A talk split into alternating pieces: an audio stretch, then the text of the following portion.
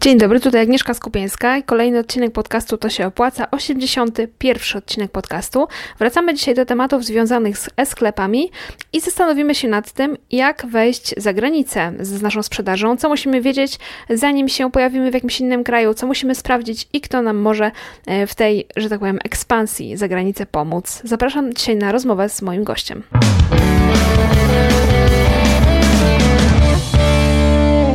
Jest dzisiaj ze mną prawnik Arkadiusz Szczudło. Cześć. Cześć, cześć. E, nie wiem, czy pamiętasz, ale poprzednio jak się spotkaliśmy, e, to było w roku 2018. Mówiłeś mi, że pracujesz w kancelarii, która zatrudnia tak około 30 osób, e, jako prawnik oczywiście. No i moje pytanie pierwsze brzmi, czy coś się tego czasu zmieniło? Jak teraz wygląda Twoja sytuacja? Czym się teraz zajmujesz?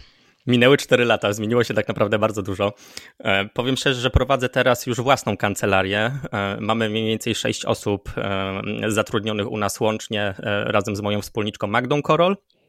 E, także no, trochę się zmieniło, wiesz, przyszła pandemia, e, przyszły, przyszły zmiany. E, mamy teraz całkowicie w sumie zdalną kancelarię. Każdy pracuje gdzieś tam z różnych miast.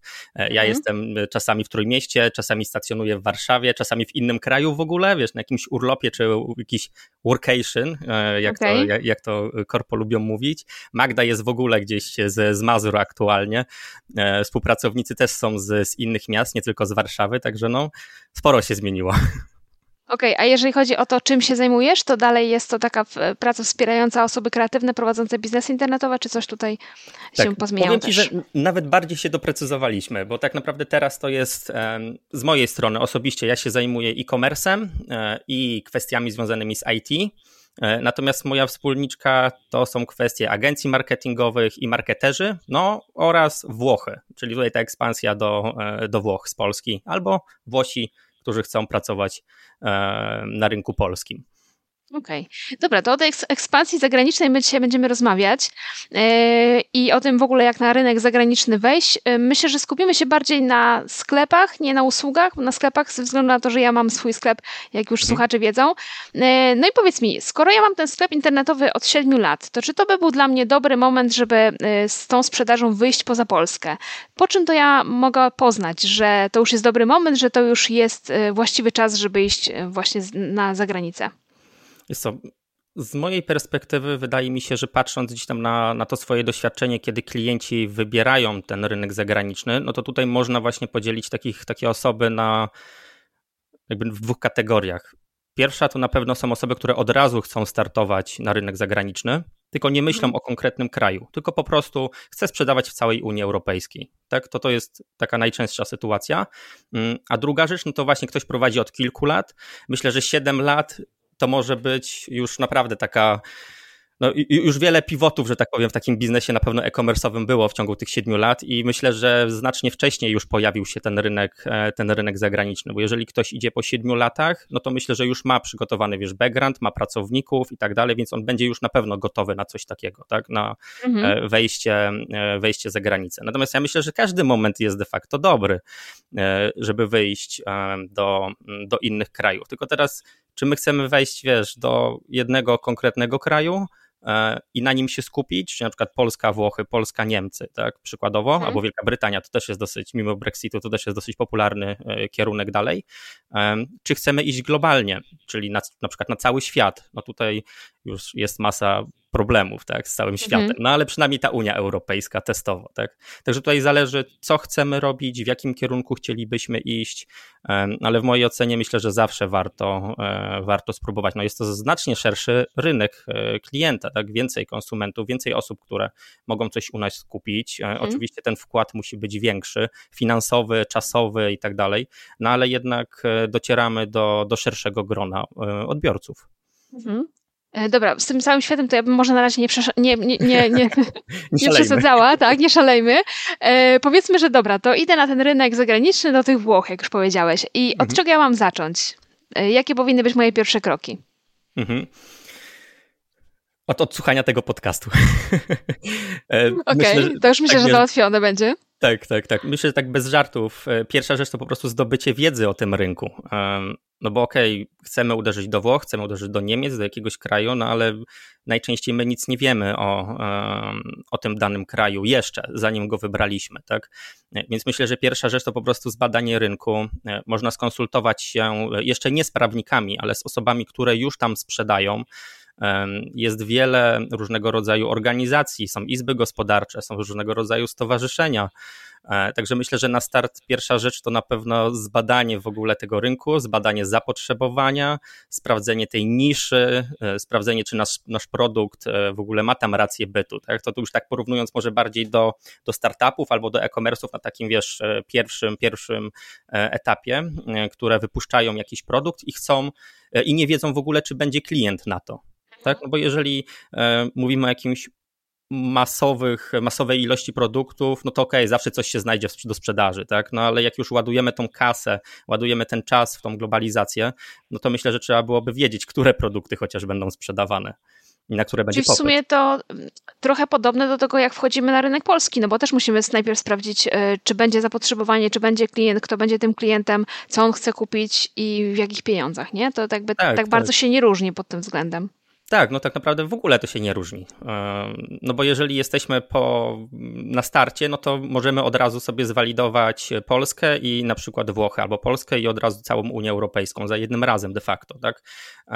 Bo to będą jedne raporty, jedne statystyki e, bardzo często, tak? Mhm. I, I, jesteśmy w stanie z nich wyczytać e, wiele informacji na poziomie całej Unii Europejskiej. Natomiast po tych siedmiu latach, no to wiadomo, że trzeba tą robotę zrobić de facto na nowo i z tym trzeba być e, że tak powiem, oswojonym i trzeba być świadomym tego, że jednak wchodząc na nowy rynek, no będziemy mieli mm, jednak całkowicie nowych klientów. Często ta kultura w ogóle będzie inna tych osób.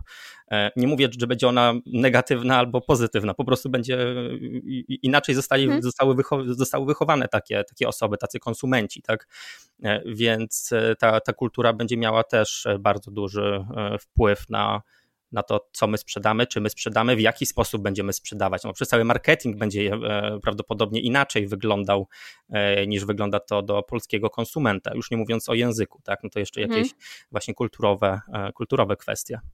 Jak mówisz o tej kulturze, to mi się od razu przypomniało, y, jakby tak z mojej branży, jak idziesz sobie w Polsce do Oszona, to masz y, regały, regałów z wódką i z takimi mocnymi alkoholami jest całe mhm. mnóstwo.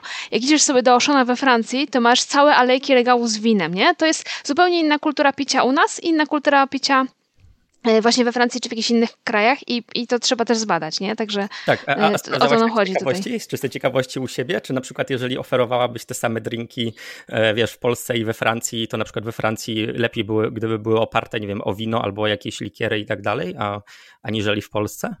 No nie, szczerze mówiąc nie sprawdzałam, bo... No to jest bardzo jak, ciekawe Tak, właśnie. no ciekawe, ciekawe, faktycznie. E, dobra, ale przechodząc dalej do tej, już pomijając kulturę, e, bo, i to, co trzeba sprawdzić od takiego, e, od takiej strony badania rynku, to mhm. co trzeba sprawdzić od takiej strony formalnej, mhm. Tak żeby legalnie działać na tym rynku zagranicznym. Tak. Jest to, czy ja chcę być szczery i ja wiem, że te, te kwestie prawne, one są, one przynajmniej powinny być na kolejnym etapie, tak, dlatego właśnie ta organizacja, kultura, logistyka i tak dalej, magazynowanie to jest, to jest według mnie priorytet. Okej, okay, jestem prawnikiem i powinienem namawiać do tych usług prawnych, ale nie przesadzajmy. Jak już wiemy, do którego kraju chcemy iść, czy chcemy iść do konkretnego kraju, czy na całą Unię Europejską, no to oczywiście te kwestie prawne no musimy w, w którymś momencie sprawdzić. Um, I jest tego trochę, niestety, e, do, do takiego sprawdzenia. Jeżeli chcemy uderzać do Unii Europejskiej, czy do krajów, które, czy konkretnego kraju, które są w Unii Europejskiej, no to oczywiście jest, mm, te przepisy są zbliżone e, do, do naszych, e, no bo mamy jednak te rozporządzenia, dyrektywy, tak, mamy prawa konsumenckie, które de facto są z Unii Europejskiej. Mamy kwestie jakiejś ochrony danych osobowych, RODO, mm, mamy kwestie podatkowe, które też są zbliżone do polskich. Nie mam na myśli tutaj oczywiście procentowe, mhm. ile trzeba podatku zapłacić, ale sama struktura podatkowa jest, jest bardzo często zbliżona. Mm, więc jest trochę tych rzeczy do sprawdzenia, ale da się to ułożyć w jakąś taką strukturę, e, od czego na przykład warto zacząć w ogóle e, taką, e, taką analizę kwestii podatkowych. Da się to na pewno wszystko uprościć. Tak? Także tutaj nie ma, nie trzeba być jakąś przerażonym bardzo przechodząc już właśnie do tego kolejnego kroku, czyli kwestii tych samych podatków. Mhm. Prawa. Dobrze, ale skoro mówisz, że niektóre rzeczy są podobne i rozporządzenia i tak dalej na terenie Unii Europejskiej, to czy znaczy, że na przykład jak ja mam jakieś regulaminy w swoim sklepie po polsku stworzone, to ja mogę je po prostu przetłumaczyć na ten włoski i będzie ok? Czy, czy to nie do końca tak zadziała? Czy ja muszę iść do kogoś, kto się zna na prawie włoskim, żeby mi stworzył regulamin powiedzmy na Włochy? Wiesz co, jeżeli mówimy tutaj o sprzedaży z Polski de facto, czyli mamy spółkę albo działalność gospodarczą zarejestrowaną w Polsce, no to de facto obowiązuje nas prawo polskie. E, tylko, okay. że tutaj są takie pewne wyjątki w zakresie konsumentów. E, na razie abstrahuję od kwestii tłumaczenia i tak dalej, bo myślę, że zaraz o tym opowiem. E, natomiast takie prawa konsumenckie są idealnym przykładem, mm, bo w sytuacji, w której będziemy mieli jakiś zwrot, przykładowo z Włoch, Niemiec czy innego konkretnego kraju i nagle w danym kraju zmienią się przepisy, tak, a my nie mamy tego na przykład uwzględnionego w swoim regulaminie, no bo cały czas bazujemy na prawie polskim, 14-dniowe prawo do odstąpienia i tak dalej. I przykładowo nagle Włochy zrobiły 30 dni, czyli jest mhm. korzystniej hmm. we Włoszech. To my musimy brać pod uwagę te 30 dni, czyli tyle, czyli takie przepisy, które obowiązują wtedy w kraju e, tego konsumenta.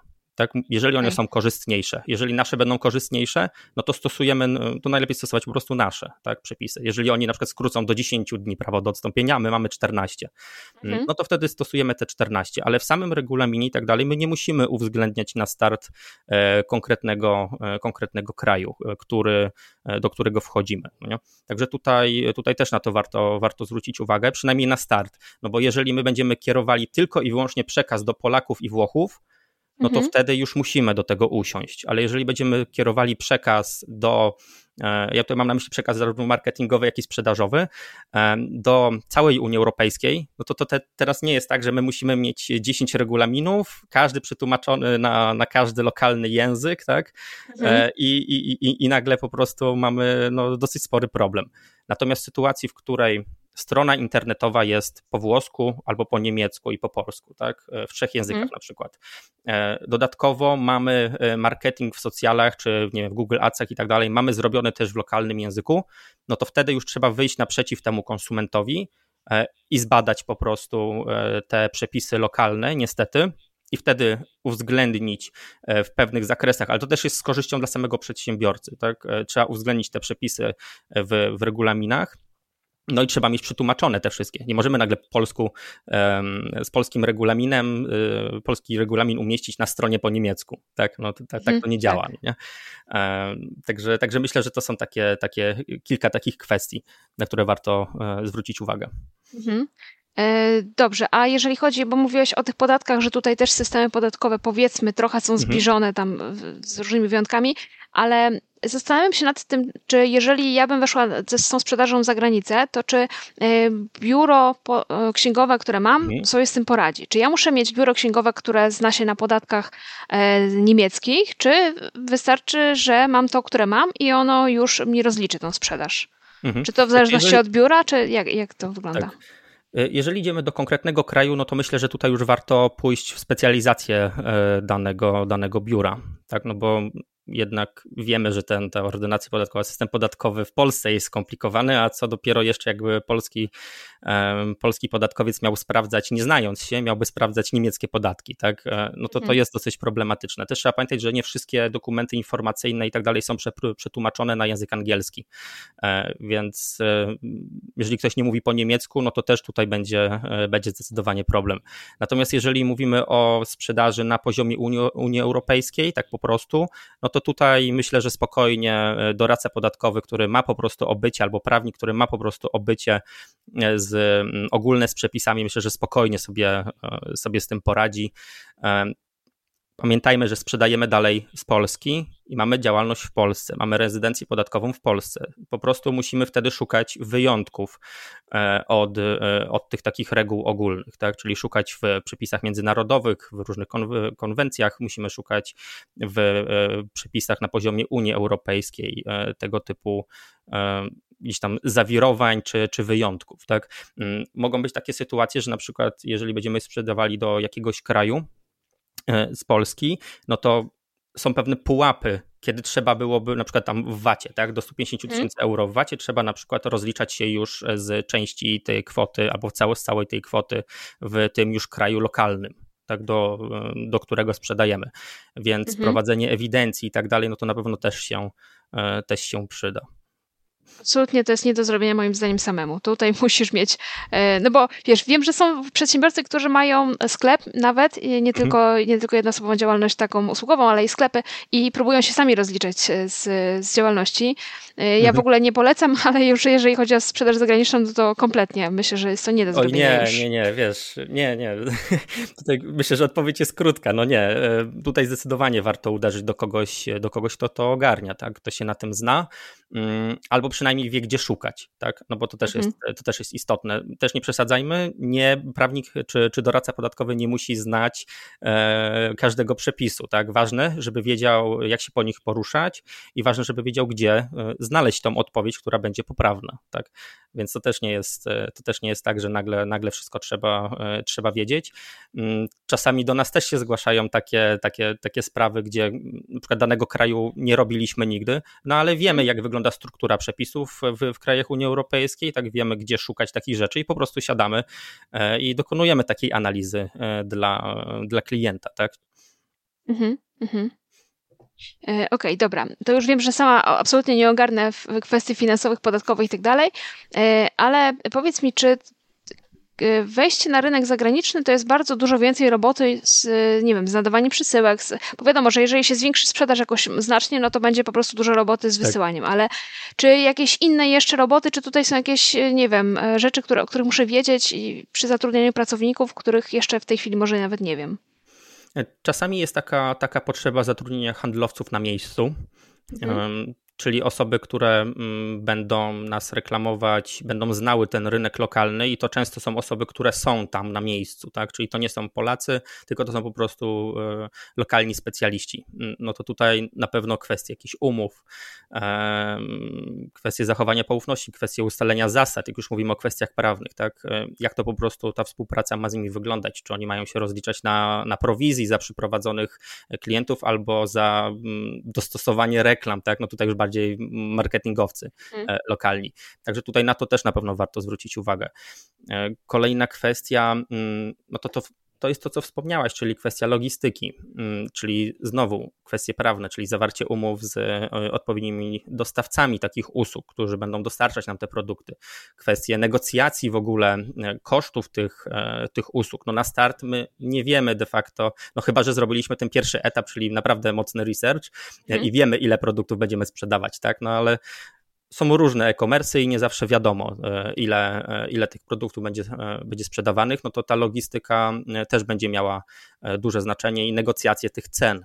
Pamiętajmy, że dużo sklepów za granicą, zresztą w Polsce też ma darmowe zwroty, chociaż ostatnio Zara e, zmieniła tutaj kierunek tych, tych darmowych zwrotów, tak? No ale jednak te mhm. darmowe zwroty są. No i teraz jak to realizować? Więc tutaj na pewno trzeba się dogadać z logistyką. E, kwestie może magazynowania na zewnątrz tego, czyli jeżeli sprzedajemy do konkretnego kraju, mhm. czyli nie na całą Unię Europejską, tylko na przykład do Wielkiej Brytanii, no E, po Brexicie, ale mówię, dalej to jest, e, to jest dosyć ciekawy kierunek dla, dla wielu e-commerce'ów. Albo sprzedajemy do Włoch, albo do Niemiec, no to może warto pomyśleć o lokalnym, e, o lokalnym magazynie, gdzie będziemy tam, nie wiem, raz w miesiącu, czy tam po prostu uzupełniać będziemy ten asortyment, ten stan magazynowy na miejscu i stamtąd będzie robiona wysyłka. Tutaj też mhm. warto może pod tym kątem pomyśleć. Zawsze to obniży gdzieś tam koszty logistyki, no bo będziemy paletami wysyłać rzeczy do magazynu, a z magazynu już będą wysyłać to E, to dalej lokalnie de facto, tak? Więc te koszty będą no, znacznie obniżone niż wysyłka z Polski e, bezpośrednio pojedynczego produktu za 20 zł, nie na no przykład. No jasne. Mhm.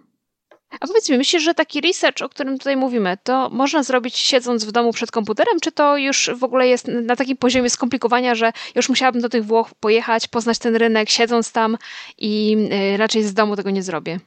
Czy powinienem powiedzieć to, e, to drugie, e, czyli że z domu tego nie można zrobić, ale no, sam osobiście jestem dosyć mocno internetowy e, i wiem, że da się zrobić sporo rzeczy przez internet. Tak? Zawsze możemy się skontaktować z konkretnymi osobami przez internet, mailowo, pogadać z nimi na Skype'ie czy nie wiem, na WeChacie i tak dalej, tak zależy do jakiego kraju uderzamy i po prostu wypytać ich o, o takie rzeczy. Także tutaj myślę, że spokojnie na start można zrobić to z Polski, będąc przed komputerem. też pamiętajmy, że bez takiego researchu nawet nie będziemy wiedzieli, do jakiego miasta w danym kraju jechać, tak już tak mhm. trochę, trochę pół żartem, pół serio. Nie będziemy wiedzieli, gdzie uderzać w ogóle, no bo co z tego, że pojedziemy nie wiem, do Paryża albo do Berlina, jak nie wiemy, gdzie iść, gdzie z kim się spotkać, tak? na jaką konferencję może pójść e-commerce'ową. E, także tutaj myślę, że ten research e, wcześniejszy, internetowy no, będzie bardzo, bardzo e, istotny zdecydowanie. Nawet pod mhm. kątem prawnym, tak? Jest wiele artykułów. My sami mamy artykuły związane ze sprzedażą międzynarodową albo z konkretnym krajem związane. Także nawet research polskich, że tak powiem, polskich, polskich specjalistów, którzy się zajmują daną ekspansją za granicę, myślę, że nawet to warto, warto zrobić na start. Mhm, mhm. E, a jeszcze Cię nie zapytałam wcześniej o to, czy jeżeli ja bym chciała na ten rynek e, zagraniczny iść, to lepiej e, otwierać własny sklep, czy własną wersję sklepu, powiedzmy w, we mhm. Włoszech, czy lepiej do jakiegoś marketplace'a, zacząć od, nie wiem, od eBaya? Mhm. Oczywiście, eBay to jest takie Allegro i powiem szczerze, że to jest dosyć problematyczna rzecz, tak jak współpraca z Allegro, bo jestem na grupie Zjednoczeni Sprzedawcy i tak dalej. No, ale znam, znam, z... ale, ale drogo tam się mówi o Allegro. tak, tak, tak, ale drogo. Więc e, no, eBay jest podobną, podobną jakby, podobnym usługodawcą, e, też także problematycznym. No Myślę, że to, jeżeli mówimy o marketplace i ktoś chciałby spróbować w taki sposób testować swój produkt, znaczy, po pierwsze, to nie mogą być produkty wtedy takie masowe, tak, wytwarzane masowo i tak dalej. To musiały być chyba bardziej już produkty, w mojej ocenie, mm, które, które są bardziej autorskie. Czyli, nie wiem, branża odzieżowa, jakieś wytwórcze rzeczy, design i tak dalej, tak? To, to wtedy możemy iść i, i sobie testować po prostu tego typu e, sprzedaż w marketplace, tylko znowu uderzałbym chyba do mniejszych marketplace'ów. Jest masa małych marketplace'ów, znaczy małych, mniejszych niż Amazon, mhm. mniejszych niż eBay, tak, ale dalej wystarczająco duże. E, na pewno sprawdziłbym, czy są marketplace związane z daną branżą już konkretną, e, w której, w której my jesteśmy, czyli marketplace designerskie albo marketplace odzieżowe i w ten sposób ewentualnie testował. Tak? Natomiast pamiętajmy, że to jest też, ten biznes działa na prowizji, to jest czasami 20-30% e, z kwoty, którą zarobimy, więc te mhm. produkty z drugiej strony będą musiały być droższe, albo my będziemy stratni. Więc to na pewno jest minus współpracy takiej z marketplace'ami. Na pewno plusem jest to, że nie musimy robić marketingu, jeżeli umówimy się, że dany marketplace zadba przynajmniej w jakimś stopniu o ten marketing, bo będzie reklamował to na, na swojej stronie. Możemy też, niektóre marketplace robią też coś takiego, że robią też reklamy odpłatne na Facebooku i w innych socjalach e, związane no, tak Allegro z... też tak działa chyba. Tak, tak, tak, dokładnie. No nie? Więc, więc tutaj możemy się na takie rzeczy dogadać, no ale trzeba pamiętać, że jednak wtedy mniej zarabiamy, jeżeli nie podniesiemy tych cen. A znowu podniesienie ceny i polityki cenowej no może mieć wpływ na nasz research de facto, który zrobiliśmy wcześniej, że dany produkt mógłby się sprzedawać. No jak będzie droższy, to może się sprzedawać w mniejszych ilościach, albo będzie na tyle droższy, że będzie na tyle ekskluzywny, że będzie się sprzedawał w większej ilości, tak? Mm -hmm. Bo podniesienie ceny to nie zawsze obniżenie, obniżenie sprzedaży, czasami to jest podwyższenie sprzedaży, to też trzeba o tym pamiętać. Mm -hmm. No znowu, jeżeli nie chcemy tego marketplace'u, czyli mamy już stronę internetową w Polsce, po polsku zrobioną i tak dalej, no to tutaj na pewno trzeba rozważyć kwestię e, dostosowania tego pod, e, pod dany kraj albo pod całą Unię Europejską, czy po cały świat, e, chociaż nie chcę, nie chcę tutaj może wchodzić w to, bo jeszcze tutaj są Stany Zjednoczone i tak dalej, to to jest dosyć problematyczne. E, no ale na pewno trzeba liczyć się z kosztem IT, kosztem właśnie takiej obsługi prawnej, żeby wiedzieć co i gdzie, jak będzie, będzie rozliczane, czy możemy e, uniknąć jakiegoś, nie wiem, podwójnego opodatkowania, tak, no bo jeżeli mówimy o na przykład handlu B2B, no to można uniknąć kwestii podatkowych niektórych, mm, jeżeli nie mówimy tylko i wyłącznie o konsumentach, więc tutaj jest wiele takich rzeczy, które trzeba niestety wtedy samodzielnie przejść, no ale to jest wtedy nasze, tak? Czyli nikt nam mhm. tego de facto nie zabierze. To tak jak się mówi, że newslettera nikt nie zabierze, chociaż może nie do końca się z tym zgadzam, bo jednak bazę newsletterową też mogą nam usunąć nagle. E, no to tutaj marketplace też może nagle się zamknąć. Przecież były mhm. takie sytuacje, znane marketplace polskie, zagraniczne, po prostu nagle się zamykały albo nie wypłacały pieniędzy, e, które, e, które jednak należały się finalnie temu, temu przedsiębiorcy. Więc jeżeli mamy postawiony własny sklep, mamy wszystko własne, własne analizy, no to można przyjąć przynajmniej, że nikt nam tego nie zabierze, chyba że to będzie jakiś haker. Mhm. Czyli jak zwykle coś za coś, nie? Albo tak. mamy dostęp od razu do bazy klientów tego marketplace'a, y, ale to nie jest nasze, albo to jest tak. nasze, ale za każdego klienta musimy y, albo zapłacić, albo za każdym klientem musimy się jakoś uganiać, żeby on do nas przyszedł. Tak, tak, tak. No dlatego to, co, to, co powiedziałeś na początku, czy, czy, czy wcześniej po prostu, że startując do konkretnego kraju za granicą albo do całej Unii Europejskiej, to tak naprawdę musimy zacząć od początku, tak? Czyli zbadanie tego wszystkiego, gdzie my chcemy sprzedawać, w jakiej formie chcemy sprzedawać, a może warto na przykład zarejestrować tam działalność albo spółkę e, bezpośrednio lokalnie, bo na przykład kwestie podatkowe będą tańsze, a już będziemy mieli do tego podstawę, bo na przykład e, będziemy mieli już gdzieś tam pierwszych klientów z, z tego danego kraju. Więc tutaj jest kilka takich kwestii do, do rozważenia i powiem szczerze, trudno odpowiedzieć, czy marketplace, czy wiesz, czy czy, własny sklep internetowy. Mhm. E, myślę, że to jest za dużo czynników niestety, e, do, e, które trzeba wziąć pod uwagę. Mhm, mhm, Okej. Okay. To powiedz mi jeszcze, czy są jeszcze jakieś pułapki, o których ja jeszcze nie wiem? Czy coś mnie może zaskoczyć? O coś się nie zapytałam, a jeszcze warto wiedzieć o tym mm, wejściu na rynek zagraniczny? Mm, to myślę, że to też od razu będzie dobre podsumowanie w sumie. Czyli mamy kwestie praw konsumenckich, mamy kwestię dopasowania regulaminu, na pewno nie wspomniałem, nie wspomnieliśmy jeszcze o kwestii RODO, myślę, że wystarczający sposób. Mhm. E, kwestia polityki prywatności, kwestia jakichś zgód marketingowych i tak dalej, to pamiętajmy, żeby to też było tłumaczone zdecydowanie na dany język, a nie nagle po polsku e, będą, choć takie rzeczy też się zdarzały, dlatego o tym mówię. E, jest wersja anglojęzyczna, a nagle polityka prywatności e, i akurat tam jeszcze checkboxy e, przy, przy procesie zakupowym dotyczące regulaminu też były po polsku, a cała hmm. strona była po angielsku, więc tutaj warto na takie rzeczy zwrócić uwagę. Niby taka błahostka, ale jednak to jest, to jest problem prawny de facto. Kwestia też RODO, pamiętajcie o tym tutaj drodzy słuchacze, że RODO to nie jest tylko i wyłącznie polityka prywatności, tylko RODO to, to są wewnętrzne dokumenty. Polityka bezpieczeństwa, przetwarzania danych, umowy powierzenia, tak, jeżeli to Wszystko musimy mieć w tym języku obcym również. E, nie, nie, nie. Akurat umowa powierzenia, jeżeli podpisujemy z podmiotem z zagranicy, nie wiem, z logistyką, no to oni na pewno przedstawią nam wersję po angielsku, tak? Hmm ewentualnie w języku lokalnym, więc tutaj nie musimy się jakoś martwić. No ale polityka bezpieczeństwa czy jakieś procesy wewnętrzne to dalej mogą być po polsku. E, jeżeli zatrudnimy kogoś z zagranicy, e, no to wtedy musimy już pewne dokumenty przedstawiać, te rodowskie dokumenty, przedstawiać oczywiście w języku albo lokalnym, albo angielskim, jeżeli się porozumiewa po angielsku. No najpewniej będzie się mówiła po angielsku, tak więc wtedy te, te dokumenty typu obowiązek informacyjny, e, kwestie związane właśnie z tą umową powierzenia i tak dalej, no to my musimy już wyjść wtedy naprzeciw temu, e, temu podwykonawcy z zagranicy, temu na przykład handlowcowi, czy agencji marketingowej, czy marketerowi z zagranicy, no i wtedy przedstawić mu te rzeczy e, w języku lokalnym lub e, angielskim. Też jest kwestia, oprócz już takich typowych formalizmów, wiesz, RODO, regulaminy mm. i tak dalej, to na pewno jest też kwestia, na którą warto zwrócić uwagę, to marka, czyli logo, nazwa i tak dalej. Jeżeli mm. mamy tą nazwę po polsku, no to trzeba byłoby się zastanowić, czy nie warto jej e, zangielszczyć. Mhm.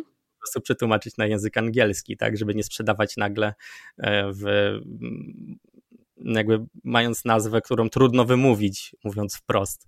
E, a jednak język, język polski bywa trudny mhm. dla krajowców do, do wymówienia, więc trzeba tutaj się pod tym kątem na pewno zastanowić.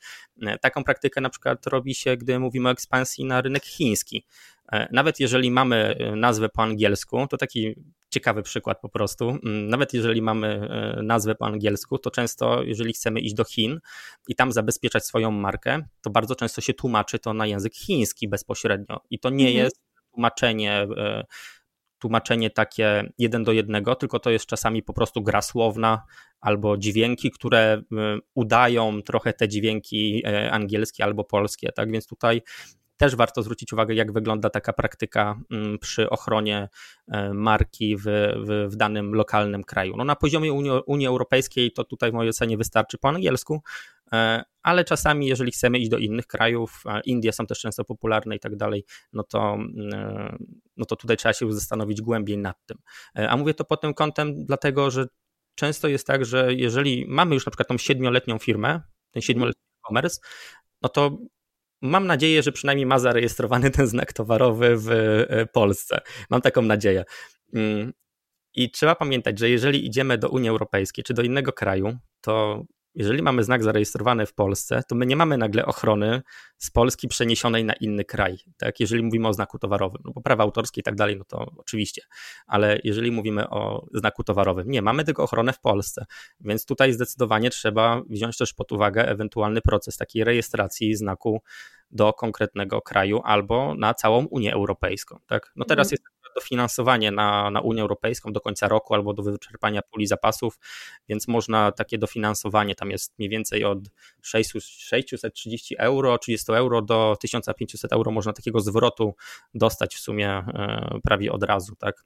Jeżeli się tam kwalifikuje do mikro, małego i średniego przedsiębiorcy, a to w sumie większość się będzie kwalifikowało, która myśli dopiero o ekspansji, a jeszcze tej ekspansji nie zrobiła.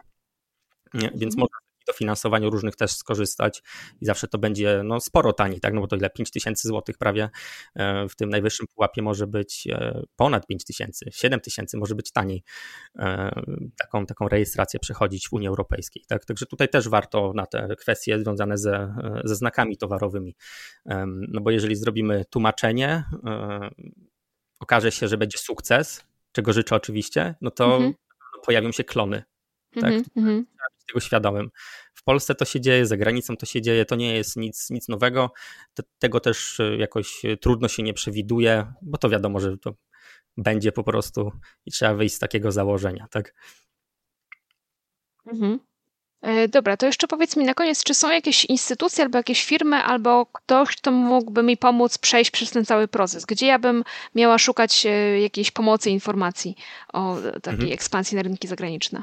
Znaczy, jeżeli mówimy o tym pierwszym etapie, czyli researche, kwestii analizy w ogóle rynku, e, to tutaj są podmioty, właśnie są różnego rodzaju stowarzyszenia i izby, izby gospodarcze związane z konkretnymi krajami, na przykład Izba Gospodarcza związana z Włochami, z Niemcami i tak dalej. I tutaj można zdecydowanie uderzać do tego typu e, podmiotów. Są tam specjaliści, którzy, którzy zajmują się takimi rzeczami, no są po prostu zrzeszeni w tej, w tej izbie, tak, czy w tym stowarzyszeniu.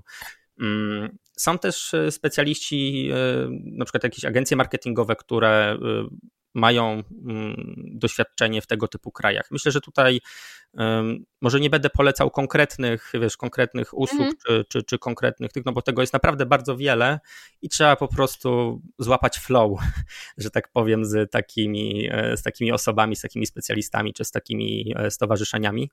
No od strony prawnej, no to oczywiście też trzeba brać pod uwagę prawników, którzy, e, którzy coś robili w tym zakresie, tak. To nie musi być często konkretny kraj wskazywany, nie wiem, w ich, w ich ofertach, w ich specjalizacjach, Wystarczy po prostu taka międzynarodowość, tak, globalizacja, e, że oni tym się zajmują i oni będą mhm. ogarniać to, tak? No my coś takiego mamy, jakby nie kwalifikujemy nie, e, klienta, że tak powiem, pod kątem tego, czy on idzie do Włoch, czy idzie do Niemiec, tak? Tu i tu mamy doświadczenie i my to wiemy e, i po prostu, i po prostu działamy, wiemy co, gdzie, jak szukać i tak dalej, tak? Także tutaj myślę, że pod kątem czy to specjalistów takich marketingowych, czy e, analityków, e, czy pod kątem e, prawników, no to myślę, że tutaj będą podobne, podobne kryteria tak, takiego, mhm. takiego wyboru. Jest, jest wiele, wielu takich specjalistów. No ale oczywiście zapraszam.